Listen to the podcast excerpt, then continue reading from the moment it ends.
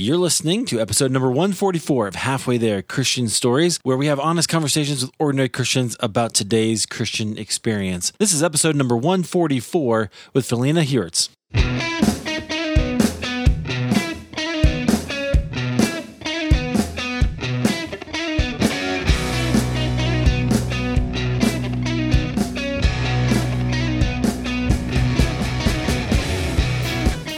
Hey, friends, welcome to Halfway There. I'm your host, Eric Nevins, and I'm so glad that you are here, whether it's the first time you found the show or uh, you've listened to every single episode, because I know there are some of you out there who've done that. Uh, there's a lot of good stuff back in the archives. If you haven't, I would totally recommend going back through. Um, welcome, welcome, welcome. So today is as it's we're sitting here in the middle of June, and I want to just give you a little update about what's happening uh, with my family. the The family is out of school finally, which was kind of a weird end to the school year, um, given all that happened, and we're settling into a summer routine. You know that old summer routine when when everybody sleeps till like nine o'clock, or the teenagers sleep until like eleven yeah, that's happening at my house all the time right now. And I keep devising ways to kind of get them up, get them out of the house. So this week they're going to the library and uh, the pool, and then maybe a, a, cheap movie one afternoon so I can get some work done. Um, one thing I'm working on is the Christian Podcast Summit, and I wanted to just tell you about that this summit is going to be really amazing. Um, lots of really great information. We're going to learn about email lists. We're going to learn about how to get great guests. I'm going to actually share my guest intake process um, when I, uh, which is what what I do, um, how I streamlined the whole thing, so you don't have to go back and forth, looking, trying to figure a time that works for everybody, things like that. Um, and so that's what I'm speaking about. But we have a bunch of other great speakers. If you're a podcaster, I just want to invite you to check that out. So if you want to go to halfwaytherepodcast.com and just click on the show notes for this episode, number 144. And uh, in down, scroll to the bottom, there'll be a uh, some material about some uh, this. Just scroll to the bottom. There will be will be some material about this episode, about this conference. And uh, anyway, that's happening on June fifteenth, so just a week from now. If you are um, listening to this later than that, sorry you missed it, but we're going to do another one. So I totally recommend that you go check it out as well. Um, we're going to do that probably in January. So, anyway, if you're a Christian podcaster, I know I have a bunch of Christian podcasters who listen. I want you there. I want you to join in and learn how to increase your audience for the show. Um, okay, well, today let's talk about our guest. Our guest is Phileena Heuertz, and uh, here's the thing about her: she's a spiritual director. She is an author. Um, one of the cool things about being a podcaster is sometimes I get books from publishers. This is one that I received, and I, I really, um, as I dug into it, I really enjoyed it. Uh, so, as you guys know, my background is in spiritual formation. And uh, so the contemplative life is something that really intrigues me. It, it's something I pursue, uh, not as wholeheartedly as I wish I did uh, sometimes, but I am pursuing it. And so when I get a chance to read a book like her book, Mindful Silence The Heart of Christian Contemplation, I dig it. I really, really do enjoy it. So let me just share with you a couple of quotes. I share some in the in the conversation, but two things that she says, and actually on the two pages very early on, um, right across from each other. She says, Life has a way of dumbfounding our religious paradigms. Man, I love that because how how true is that? I mean, one one of the processes of growing spiritually is letting your religious paradigms, all the ways that you thought you accessed God by doing all the right things, be dumbfounded, right? And then you realize, oh no, that's not right, I actually have to go straight to Him, not through my religious practice or my moral living or my faithful whatever it is right? Those things are all good. I'm, I'm not denigrating any of them but um, when they become more than tools they they can be bad. So um, anyway that is that i thought was a great quote. And then another one that she says is um, she's talking about mindfulness and why that's why that's interesting. She says contemplative practices were designed to awaken us to truth, not to cure illness. Isn't that interesting? Of course, the gospel cures our illness. He cures what ails us, but uh, contemplative practices help us understand the truth about ourselves. And uh, when you go from that stage of um, learning Jesus to finding yourself in Jesus, taking off the false self is exactly what has to happen. And contemplative practices help you do that. So that's why I was really interested in talking with Phileena and um, why I wanted to share her story with you and some of the practices. We didn't get as into her story. She's got a real interesting story. Uh, we didn't get as much into it as I'd hoped we would. Um, because we spent a lot, we got kind of off on these other topics because I was enjoying talking about them. So I hope you enjoy it. Uh, so here it is, Phileena. Here's my conversation with Phileena Heuertz.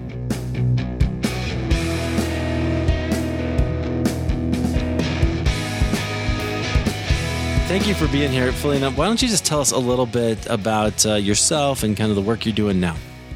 Sure. So I live in Omaha, Nebraska. Uh, I've been here since 2012, no, 2002. I get my dates confused. Uh, for about 20 years, my husband and I co directed an international nonprofit. We worked in um, communities of severe poverty, survivors of trafficking, children mm. of war, uh, children with HIV and AIDS. And that was really intense work. Yeah. And along the way, we um, discovered our need for a deep spirituality to um, really sustain and help us thrive in that service in the world. And so I stumbled my way onto the contemplative path um, through a gracious teacher named Thomas Keating, a mm. Trappist monk, actually from your neck of the woods in yeah. Snowmass. And uh, and my life has never been the same. So in 2012, we started Gravity, a center for contemplative activism, to devote ourselves full time to helping people integrate contemplation and action. Yeah, interesting. Okay. So I don't usually think of Omaha as a bastion of contemplative uh, thought. So that's that's mm-hmm. cool. How, so I can't wait to hear about uh, about kind of how that came about and, and the work that you guys do. Um, mm-hmm. But let's do that as part of your story. So let let's go back. So, are you from Omaha? You said you've been there for a while. So, where where are you from? So, I'm originally from Indianapolis, born in Cincinnati, um, moved to Indianapolis when I was two, and grew up there with my parents and my two brothers. I'm the middle daughter of three children, an older brother and younger brother. And then I uh, went to a, a conservative Christian university called Asbury. Oh, yeah. University uh, and that's where I met my husband. And uh, and then straight out of college, um, relocated to South India, and and then things just took off from there. Wow. Okay, so what was the spiritual life like as a kid? Mm. Well, my father was a pastor. Okay. So I um, grew up going to church at least three times a week. Yeah. Uh, yeah. So from the time I, I mean, from the earliest of days, like, I mean, I just don't remember my life without God. You know, God was really central to my upbringing, and uh, and I honestly um, took to God from a young age. So I mm. took my my spiritual life very seriously. It wasn't just uh, going through the motions or doing what my parents wanted me to do. It was a it was definitely a personal commitment from a young age. But I um, I had a lot to learn as I made my way out of the Bible Belt in the middle of America into um, a world of, of great suffering. Yeah. So that that happened to um, challenge a lot of my religious paradigms. Yeah. Okay. So describe some of both your spiritual experience and your religious paradigms before you went to India. Mm. Yeah. So I think uh, my religious paradigms growing up was the assumption that God is good and God is good to me. And if I uh, live my life a certain way, there will be um, nice benefits uh, to um, like living a life of devotion to God would um, would make a good life for me. Um, would be meaningful, and um, and God would give good gifts to to me as a daughter of God. Uh, so pretty simple and um, and basic in terms of God is a loving God who gives good gifts to His children. Of course, God was perceived as a male, hmm. um, mm. and that was um, pretty central to my upbringing. So then, once I um, got into the world and started facing terrible injustices and uh, inequalities and poverty and suffering, um, things really started to shift. And there's a, a, a, particular story that connects to that. So, about eight years into that service, I was in Freetown, Sierra Leone at the peak of the war over blood diamonds. And I write about that at length in the book. I won't take up too much time with it now, but enough to say that I was confronted with the contradictions and paradoxes of humanity in that um, I was faced with with this unresolvable pain of child soldiers committing atrocity mm. to young girls and uh, and realizing that the young boys were also victims. And i was met with kind of you know uh, oppressors. We're all kind of victims victimizing one another. And how does the cycle ever end? Uh, just this realization that um, at every kind of level that we're all harming one another in some way or another. And there's a cycle of violence that we um, find ourselves in. And so after that kind of unresolvable pain that i was confronted with there uh, i came home to omaha uh, processing all of that and found myself questioning god's goodness. Um, you know i'd gone out into the world because of my love for God and because I thought God was love. And I had this terrible earth shattering experience in Freetown, which caused me to question God's goodness and whether or not God was even love. Yeah. So it's that age old question, you know, around like if God is good, why is there suffering? Right. Right. And and as my life unfolded, then um, I started to come to terms with my own suffering that I had been unconscious to before. Mm. Like and, like what? Uh, so things like, I mean, this is like really, this is really hard when I woke up to it. But I mean, I grew up with a very loving mother and father, and um, by all outside um, observers, it would seem like a, you know, a good, wholesome family. But at a young age, I experienced um, a lack of love or a neglect of love uh, that's not to say my parents did anything wrong, but I experienced mm-hmm. um, the those relationships as lacking, as not loving me in all the ways that I needed to be loved at, at you know at a, del- at a very vulnerable developmental stage.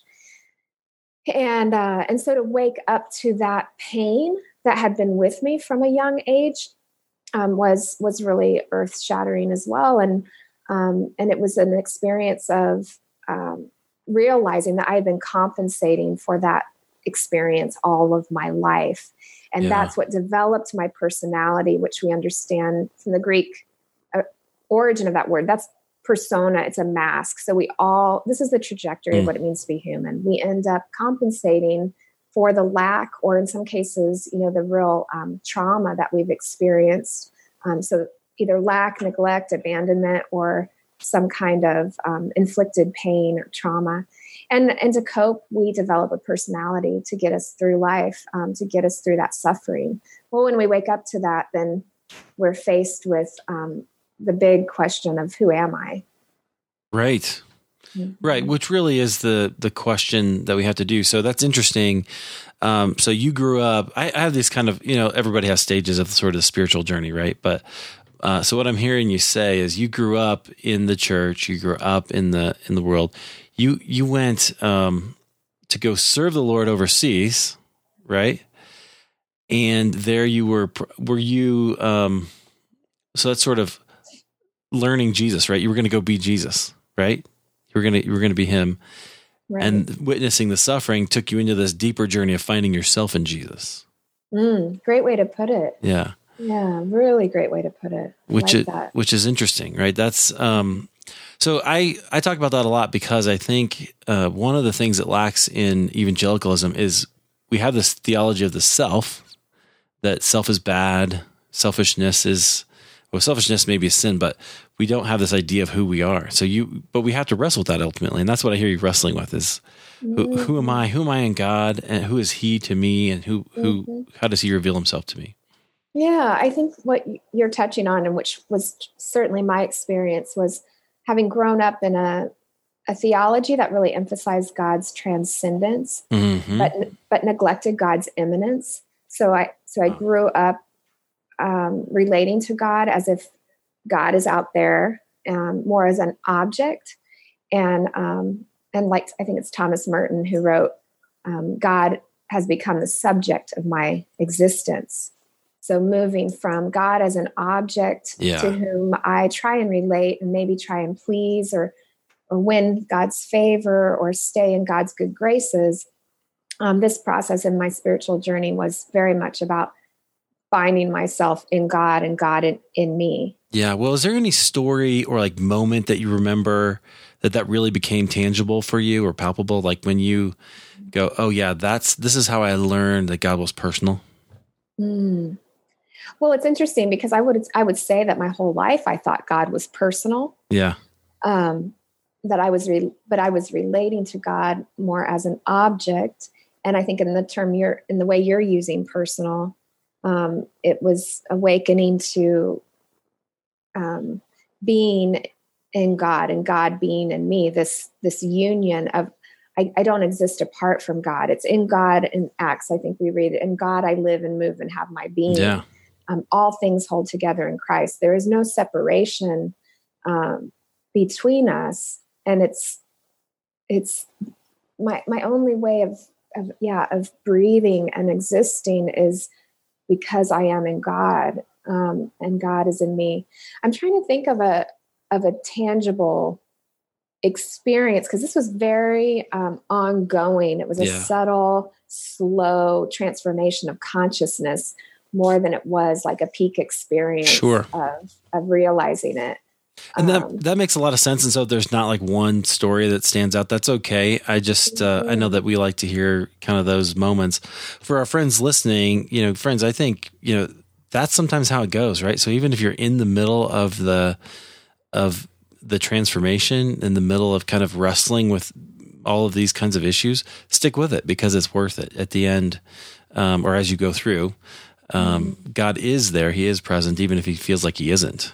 That's right. And I think that's really key. And that's a, a an important point in contemplative spirituality.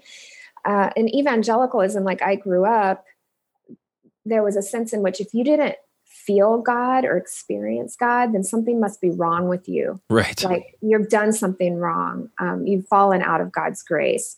And in contemplative spirituality, through um, the various um, mystics of the church and their writings, um, we come to realize that um, that feelings um, can be deceiving, and uh, and that there are these moments in the spiritual journey. I mean, John of the Cross in particular is yeah. such a master of this, of helping us understand what's happening when God grows silent, when we have when we don't have any felt experience of God, this is actually a season of great purification. And I think of it in terms of the Apostle Paul's writings uh, of being weaned off of milk and getting ready for solid food. Like we have to, um, if we're going to advance in the spiritual journey and get to a place of really uh, of realizing our I- identity as being in Christ. Um, um, what are some of the scriptures uh, like um, I'm trying to think of Paul's, um, the words are escaping me at the moment. Um, for me to live is Christ, right? Yeah. To die is gain. So to be able to, if we're going to advance the spiritual journey and really realize that identity that you and I are talking about of being in Christ and Christ being in us, then there's a necessary season of um, the felt experience of God growing dark. And in that, we're weaned off of the breast, if you will, um, and we're brought into um, a greater maturity of of realizing that oneness so that we can be about really cooperating with God, co-creating with God in the healing of our world, which is really different from it may seem subtle, but it's like really different from how my the first half of my life was in my work in the world um, where I was trying to be like Jesus. I was trying to do good for Jesus or for God. Um, this is different. This is um, a merging of of myself and God, um, learning how to cooperate with God and let the life of Christ flow through me. So it's a participation really in the mystery of Christ in the world in me.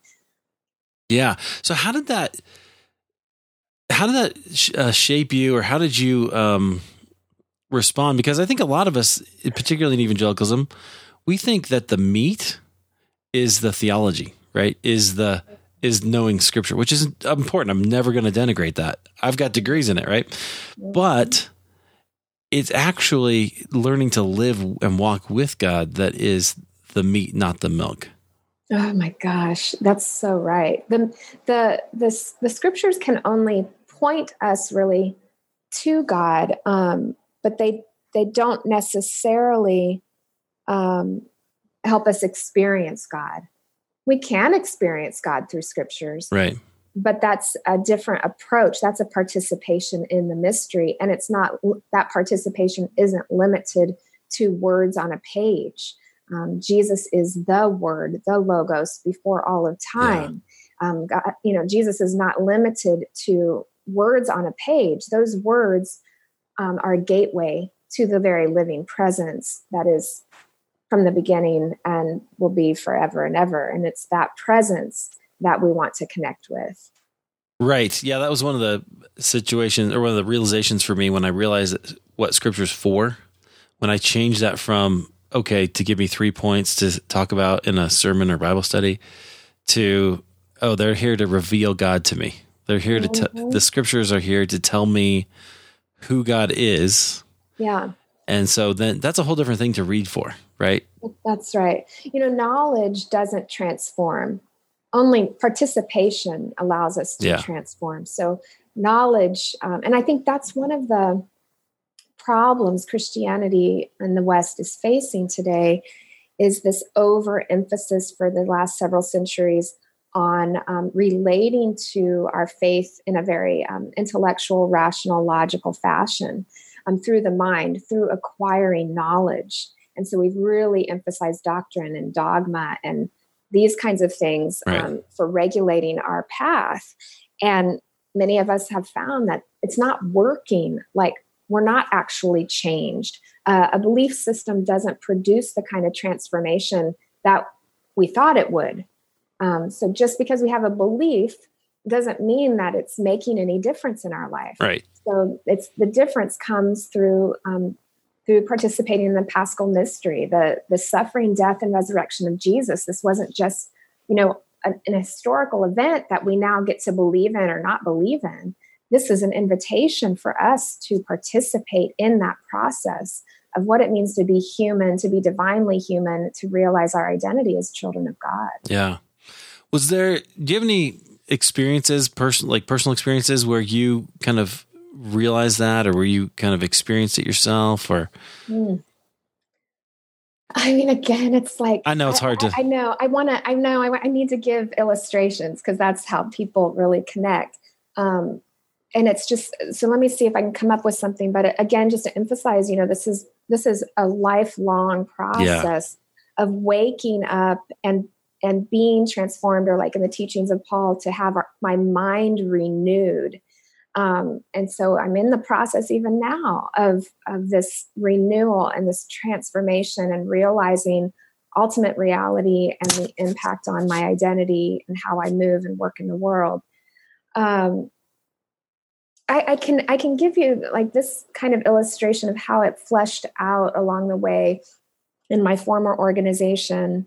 Uh, when I started waking up to this personality, my this mask that I wore uh, to compensate for the lack of love that I experienced, I realized that I was very much driven by uh, meeting other people's needs. If I could meet their needs, then I would get some semblance of approval or affirmation or what I experienced as love.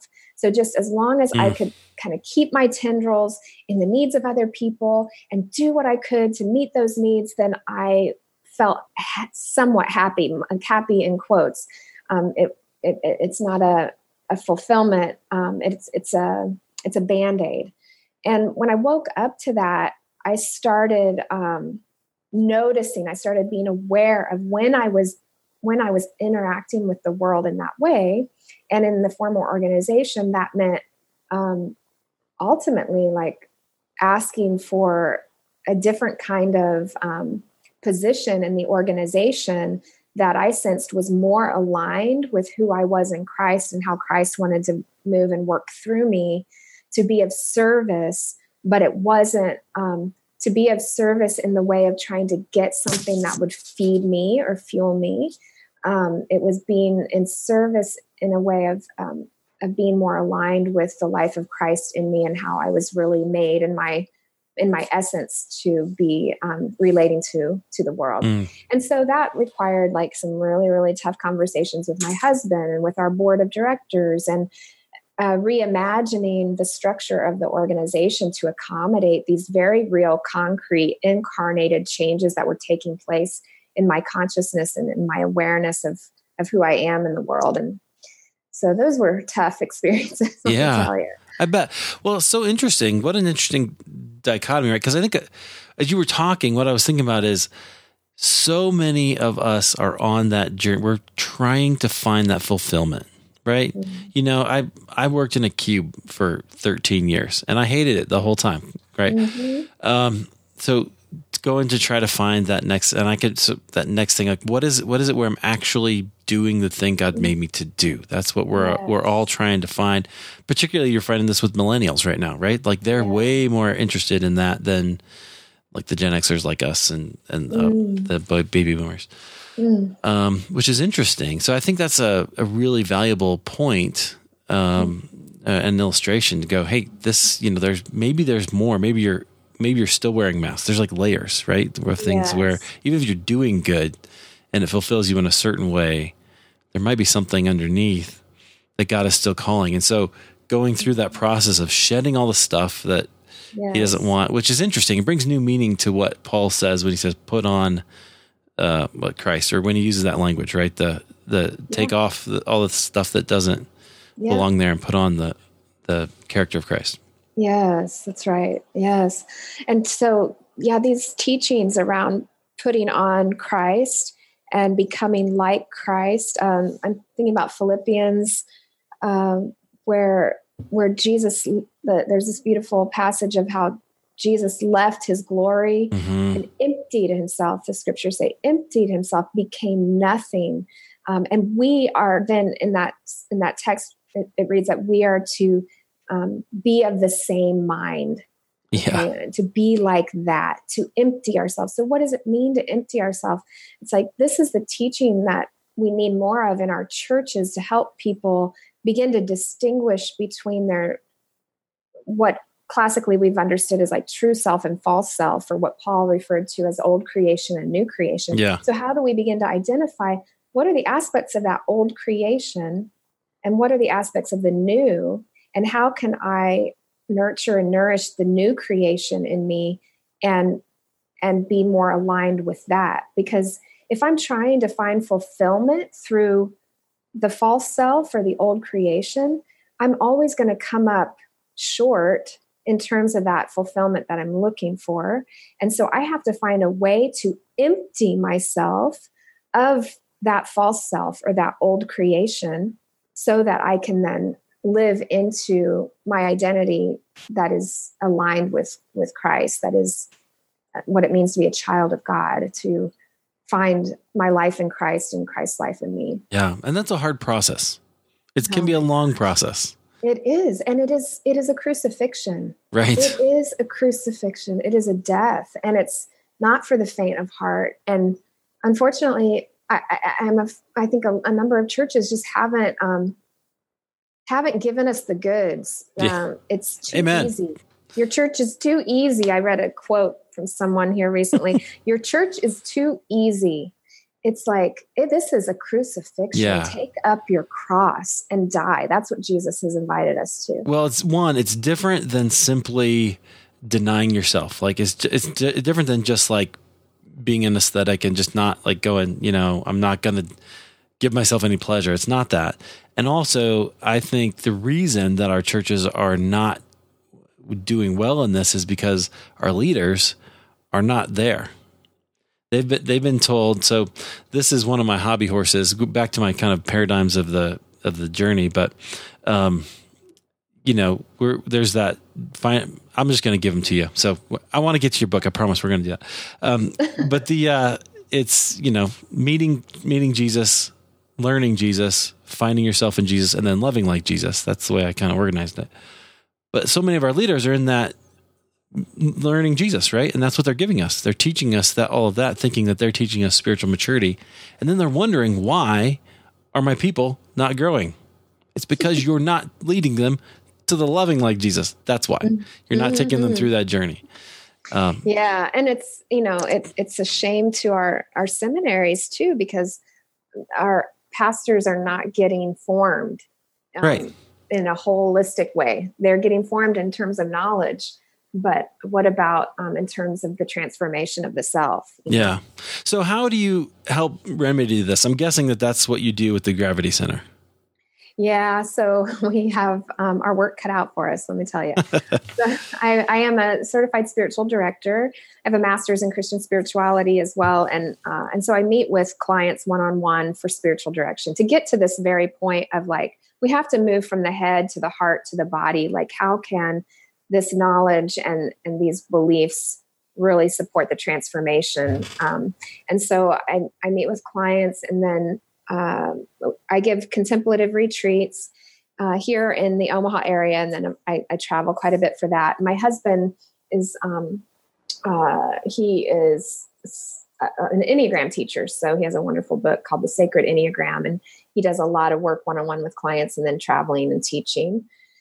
And so we're helping folks, yeah, um, move from the head to the heart to the body mm. to support this transformation of consciousness that allows us to then let the life of Christ live in and through us. Yeah. Well, I love the holistic way you put that, right? The head to the heart to the body. Because I think many of us will say, oh, we got to get it into our heart, but that's not enough. Mm-hmm. The whole piece of your human, humanity, which includes your body, which that's God right. made and He loves, it's not bad. That's Plato. That's not Jesus. That's right and it's okay to like we need to just our whole being is offered up to to the Lord. Yes. Wow, yes. I love that. Okay, so I do want to talk about mindful silence because this I, I told you uh, that I was kind of highlighting things on every page because this is obviously my my wavelength, and uh, I was excited to to get it. But tell us a little bit about about the book and why you wrote it. Hmm. So my first book was Pilgrimage of a Soul: Contemplative Spirituality for the Active Life, and uh, the the narrative of that book actually takes place along the Camino de Santiago for anyone interested oh, yeah. in the Camino. But um, that book traces seven movements of the soul: awakening, longing, darkness, death, transformation, intimacy, and union. And it's it, it invites the reader to experience um, aspects of the contemplative life. Uh, at the so then a lot of the feedback from my readers were was like wow this is amazing. And contemplative spirituality contemplative prayer what is that? Yeah. where does that come from? And why have i not heard about it in my church?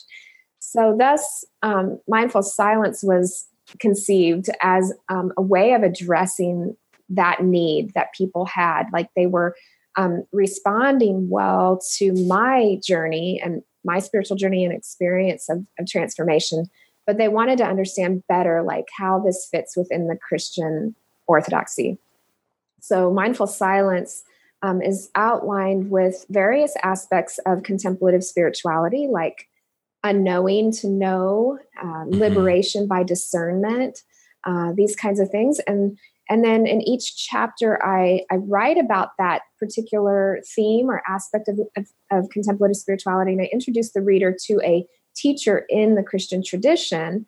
Uh, and we get to learn from that teacher. And then each chapter ends with a particular practice to help people, again, be, move what they're, you know, uh, ingesting through the mind and bring it into the heart and into the body for um, for that kind of transformation.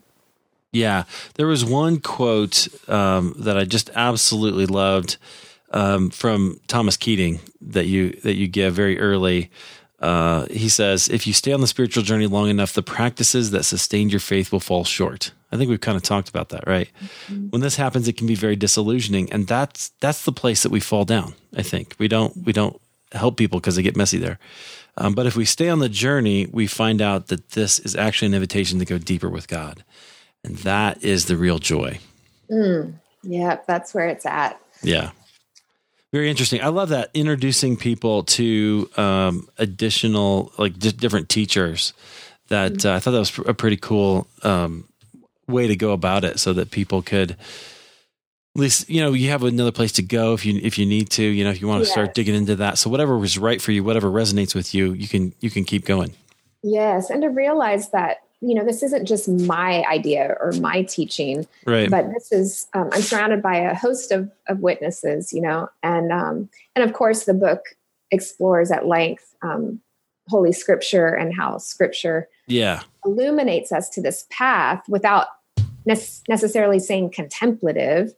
Um, and so, just really help. I think the book is really important for people who are interested in contemplative spirituality, want to learn more or maybe have been stumbling along the way and need some support for the journey. Right. Yeah. So, friends, if you're, um, especially if you are in uh, a place, you know, a, lot, a, lot, of churches, like we said, just don't have a category for this. And, you know, I mean, I guess we could we could blame them. That's probably not going to do us any good. But there are resources out there, which is one of the brilliance uh, pieces of brilliance that we have in our age. You can find them. So, uh, this book, Mindful Silence: The Heart of Christian Contemplation, might be great for you to just take that and dig into uh, some of the practices of the church historically. Um, the the road is deeper and wider and longer than we've been led to believe. Right, there is the tradition that we have goes back a lot further. And so dig into it. Yeah, please do. We're all counting on you to to do your part, to do your your work, um, so that we can collectively get on with the healing of the world. Yeah, I wanted to ask you. So it it's a pretty big leap to go from evangelical the evangelical world to uh, like Thomas Keating, right? Like it's that takes a little bit. How was that? Was that hard? Was that like? I'm sure it was, took some time, but well, I feel really blessed to have um, been influenced by some of the, the best um, Catholic teachers there are. I mean, mm. early on, I was um, working with Mother Teresa and the Missionaries of Charity, and I mean, nobody wow. gets looks more like Jesus in, in their life than Mother, you know, and uh, and then other teachers um, throughout my younger adult years um, tended tended to be Catholics. It was the Catholic writers and um, movers in the world that were I was rubbing up against and like rubbing shoulders with and like learning from and they were so attractive because of their their integrated life and the incarnated life of Jesus really being seen in their life you know? And and so by the time I met Thomas you know there's a wisdom saying that when the student is ready the teacher will appear. Yeah. And that's what I experienced you know is like when I met him it was right on time and I it was after like a 2 year literal dark night of soul and my church wasn't helping me right. I, you know and i was really struggling to find guides to get me through that darkness and he showed up right on time and i just took to him like a bee to honey and the practice of centering prayer that he taught me Wow. Yeah, that's fantastic. Okay, and you go through how to how to do centering prayer. The practices are in there, friends, so you can get the get the book and figure that out. All right, I know you got to run, but Phileena, thank you so much for being here. I appreciate you sharing a little bit of your story and some of the stuff. These are the conversations I love to have, so thanks for doing it. No, it's been my pleasure. And I should mention that um, we've recently released some chapter videos or like mini oh, cool. mini films um, that are available at Vimeo on demand. I can send you the link if you want to put it in the show notes, but just so your listeners know, if they want some accompaniment with the reading of the book, um, those are available. And, and with the videos is um, some reflection questions for each chapter. Awesome. That's great. Yeah, send that link. Friends, you can find it at halfwaytherepodcast.com as always, as well as links to both of Phileena's books and the Gravity Center. And uh, you can get it all there. So thanks, Phileena. Thank you, Eric.